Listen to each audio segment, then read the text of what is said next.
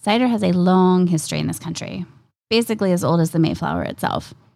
You may have heard it was North America's number one drink at the start of our colonial colonies and on into the 1800s.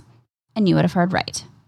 Here's part one of a special history segment showcasing how cider has helped keep people healthy and sane and won elections well up until its tragic downfall and then fabulous rebirth. Let's go.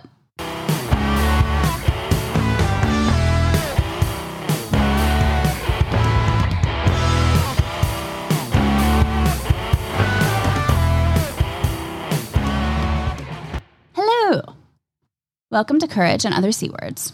I'm your host, Jen Rue Martel, and thanks so much for joining me today. So, I'm gonna do something a little different this time around.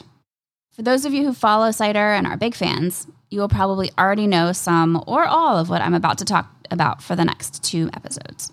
But for others, the history of hard apple cider might not be something that you've thought much of. So, I thought it would be fun to switch it up a little bit and do a small history lesson. For the history of cider in the US, at least. We could start at the very beginning and how Julius Caesar might be the first person to actually refer to cider as an alcoholic beverage in the printed record. But I really don't want to go down that rabbit hole right now and might just save that for a rainy day in the future. We'll see. So, in honor of our annual conference that took place in Virginia last week and for Bay Area Beer Week that is going on right now, I thought it made sense to sit down and talk a little bit about when and why cider, above all others, was the number one drink in America way back when. Because in early New England, up until about the mid 1800s, cider was consumed by all members of the family, being easily made from local apples, super cheap, and usually cleaner and safer than the water in the well due to the primitive filtration methods at the time.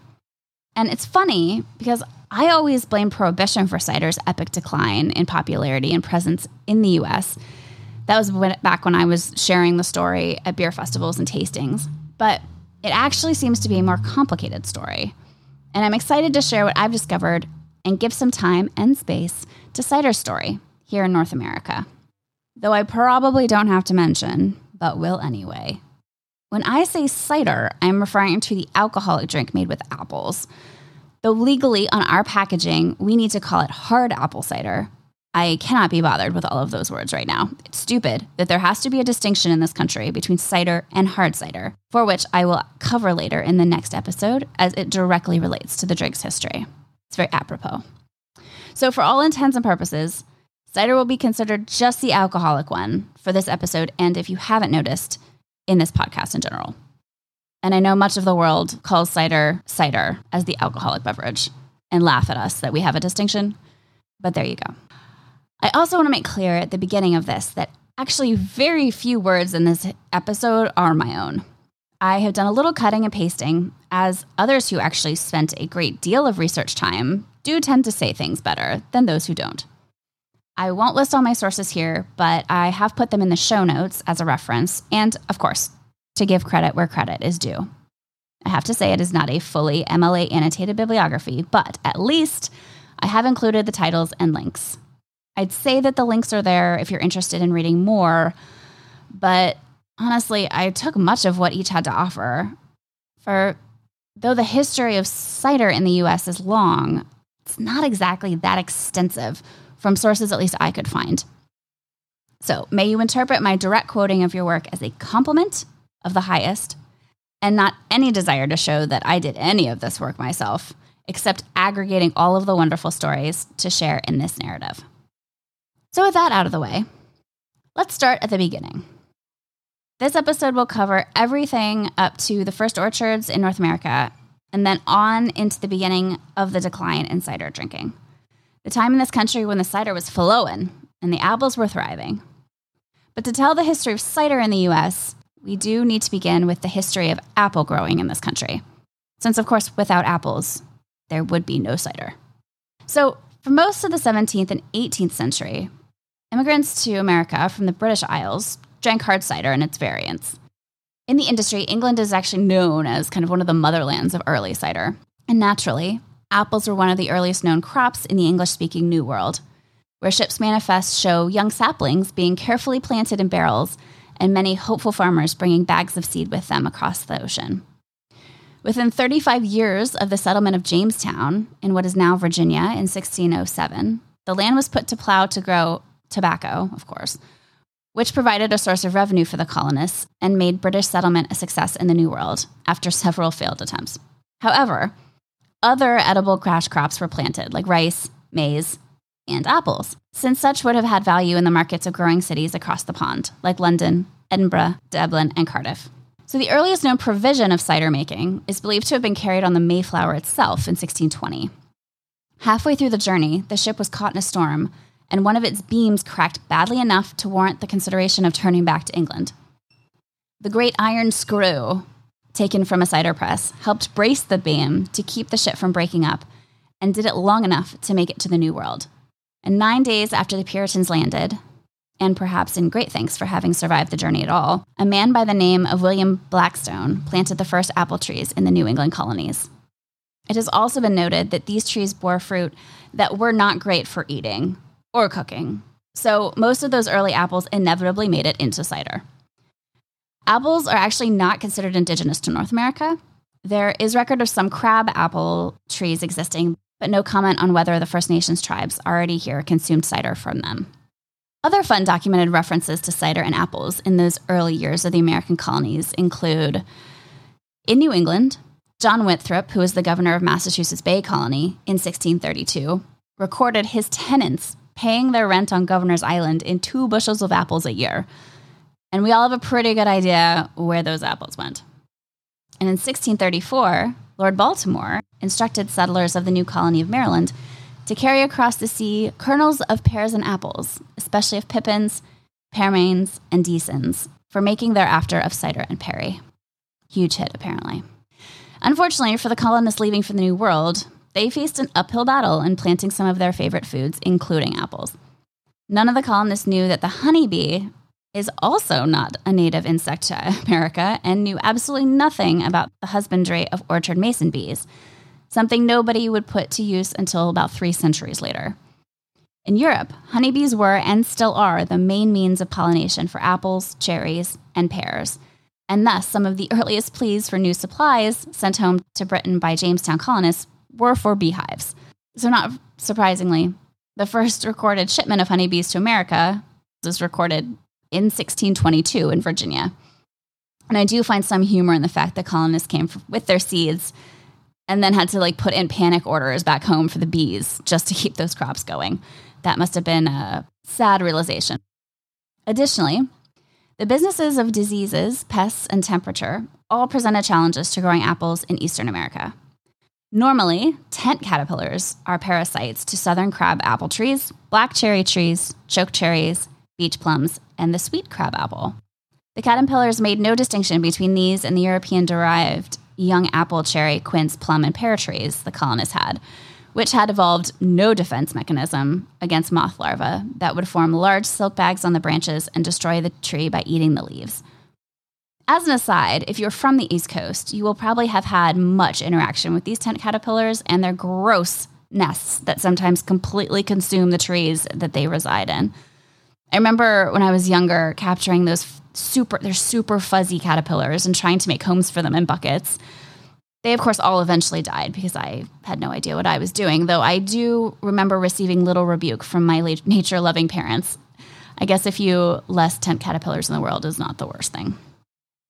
Also, fungi like cedar apple rust destroyed trees' abilities to produce fruit, since it infects the buds they grow, making them sterile. In the case of British or French derived apples, it proved disastrous since, unlike native Malus species, it had no immunity and would eventually die, covered in cankers. Sad. But, fun fact about America leaving the trees without a surrounding fence in the open resulted in attracting nearby populations of black bears, woodchucks, skunks, raccoons, elk, and deer looking for food. Pretty much everybody. So the need for apple cultivars, which would have a much higher yield of apples at harvest time, proved to be paramount so that the entire crop would not be lost to animals. It is a practice that is still going on today, but it apparently began in colonial times. To make matters worse, the climate of the American Southeast also had more extremes, where temperatures would easily exceed 80 degrees Fahrenheit in summer, but fall below 35 degrees Fahrenheit in winter. Most of the cider, cooking, and dessert apples brought from the oceanic climate of Northwest Europe were not bred for sweltering humidity or late season frosts. Later in the north, settlers from the British Isles had to adapt many of their husbandry practices as well because winter temperatures were bone chillingly cold, with long snowy winters and the first frost coming much earlier. In the south, despite the longer growing season, it was a great task just to get apples and pears to live long enough to bear fruit, let alone make cider or perry. And whatever cider they did produce was likely sour and of poor quality. So, the earliest known full blown successful orchard in America began in Massachusetts Bay Colony near Boston. New England was more successful in producing the first viable apples, as evidenced by the fact that the oldest known and named apple varieties come from Massachusetts Bay Colony, Plymouth Colony, and Providence Plantation. Roxbury Russet in 1634, High Top Sweet by 1630, and Rhode Island Greening in 1650, all of which still survive and are still used for cider making and baking of pies. John Endicott, another New Englander, began one of the first known nurseries for apples and pears, and in 1648, he's recorded as selling 500 young trees to a William Trask, for which he received 250 acres of land. Approximately 20 years earlier, it is believed that he planted a garden full of fruits selected for alcohol production near what is present day Salem, Massachusetts, of which one example pear tree still survives as evidence. Later, as his trees matured, he began to sell them to new settlers and their bounty of cider and perry to local taverns, beginning one of the earliest examples of large scale propagation in the New World of apples and therefore cider.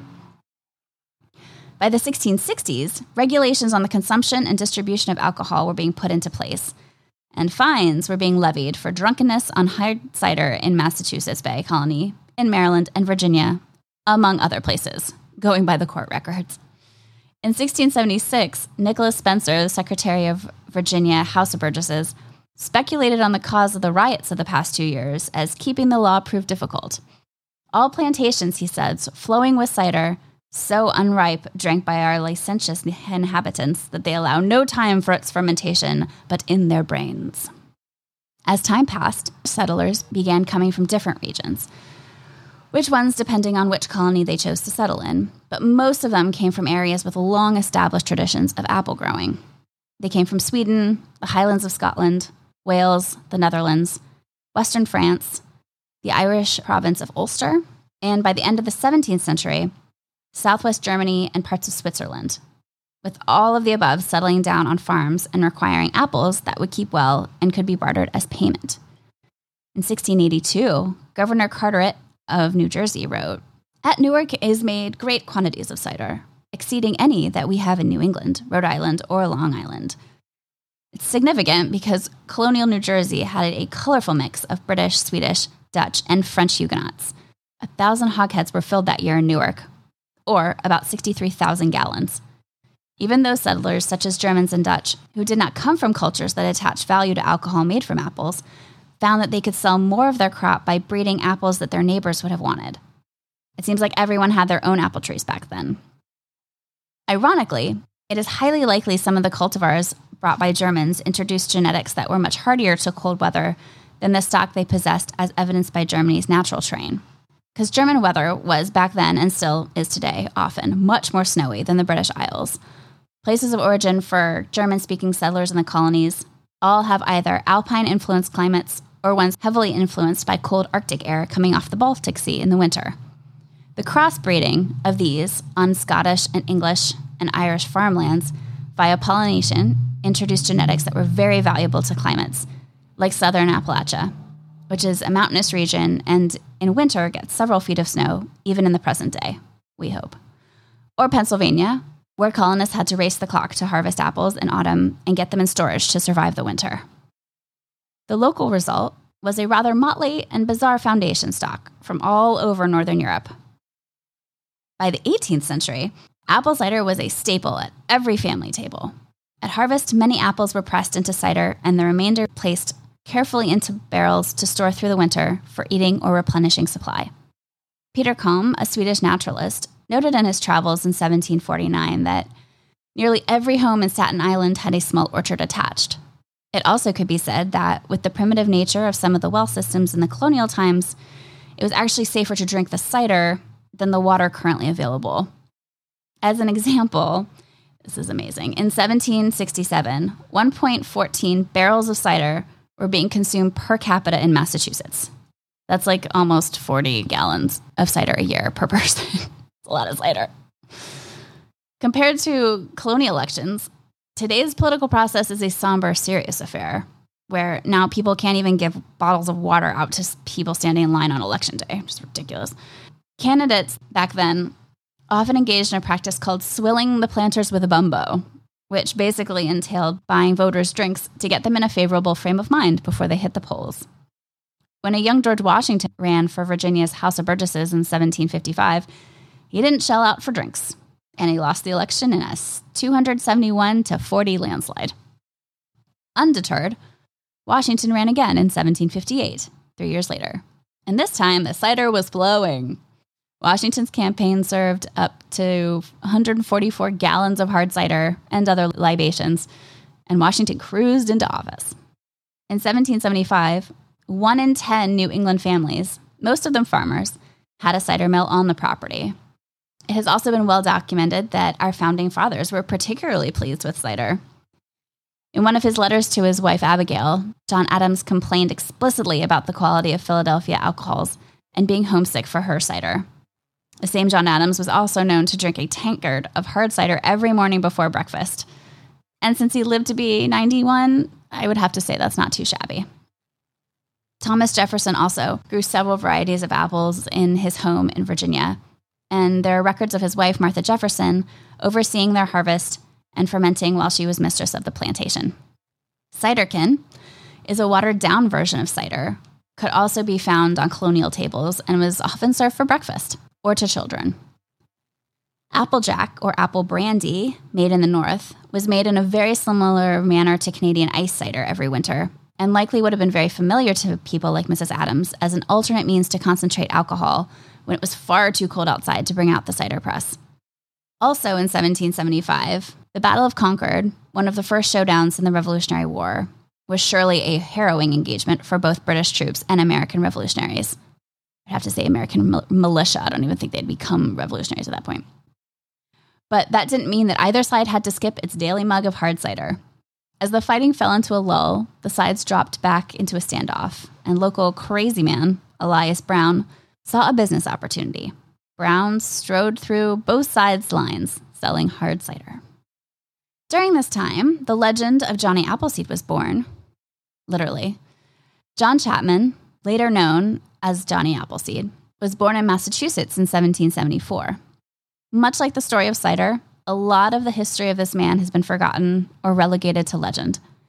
Though he was definitely eccentric, walking around with no shoes and frequently preaching the gospel to anyone who would listen, he was also a shrewd businessman, spending years and all of his money purchasing strategic land investments and setting up large nurseries across Ohio and the Midwest. We can thank much of the early orchard creation and propagation of apple trees to him. I won't go into a ton of detail about him now. I might actually be able to pull a full episode out of him later on because he is quite a character.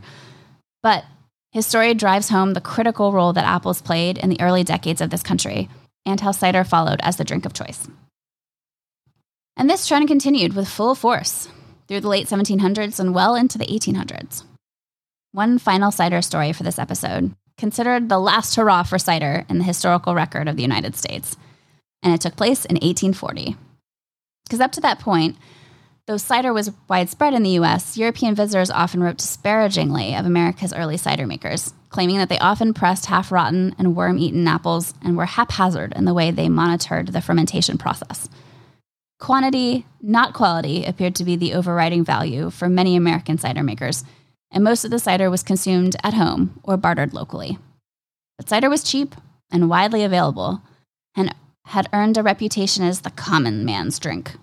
It is perhaps no surprise, then, that in an age of rising populism in politics, hard cider would emerge as the symbol of a candidate courting the common man's vote.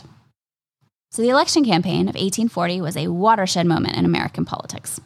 Voter turnout made eligible voters reached an all time high, with nearly 80% of those eligible casting their vote. Can you even imagine that in the year in this current state of affairs where like maybe 30% show up? Amazing. Something totally unheard of in modern day elections. It also represented an opportunity for the relatively new Whig Party to finally gain control of the White House. Since his election to the presidency in 1828, Andrew Jackson and his Democratic Party had dominated American politics by successfully presenting himself as the party of the common man. But in 1840, the nation was still plunged in a depression and rekindled a bit of nostalgia for the simpler times of the frontier, self provisioning farms, and local trade among voters. After settling on old war hero William Henry Harrison for their presidential candidate, the Whigs were handed an opportunity when a Democratic newspaper, suggesting that Harrison was too old to run for president, sneered, Give him a barrel of hard cider and settle a pension of 2000 a year on him, and my word for it, he will sit the remainder of his days in his log cabin. Harrison supporters seized on the log cabin and hard cider elements of the insult to suggest that Democratic President Van Buren and his supporters were elitists and who disdained the lifestyle of simple self provisioning cider making and cider drinking farmer. This is ironic since Harrison was actually the one who came from wealthy frontier family and Van Buren came from more humble origins, but you know, marketing. And voters were won over by the celebration of this seedling apple orchard and its homegrown product. It totally worked. Harrison defeated Van Buren handily, Unfortunately, he then also died in office about a month into his term, but that's beside the point. And while William Henry Harrison and the vast majority of Americans were enjoying their cider, a dark cloud was starting to form on the horizon for the beverage the temperance movement. But as I've learned, temperance and the Prohibition era that followed was only part of the story of the cider's decline. But I will get into all of that in the next episode. And that's a wrap. I hope you've enjoyed this brief change in direction as much as I did reviewing the research. Cider in the US is a wonderful history that mirrors the endurance and grit of a people who have made the journey here, raised the orchards, and press the apples into something so enjoyable. In the meantime, please subscribe, rate, and review to help out this little podcast. Five stars goes a long, long way, and I so appreciate the support. I know it says write a review, and that can be daunting, but Apple isn't asking for a novel. A simple, hey, what's up? Cider is awesome. That would be more than fine. And for more information about me and this podcast, visit us online at othercwords.com. Talk to you soon, and thanks so much for joining me today.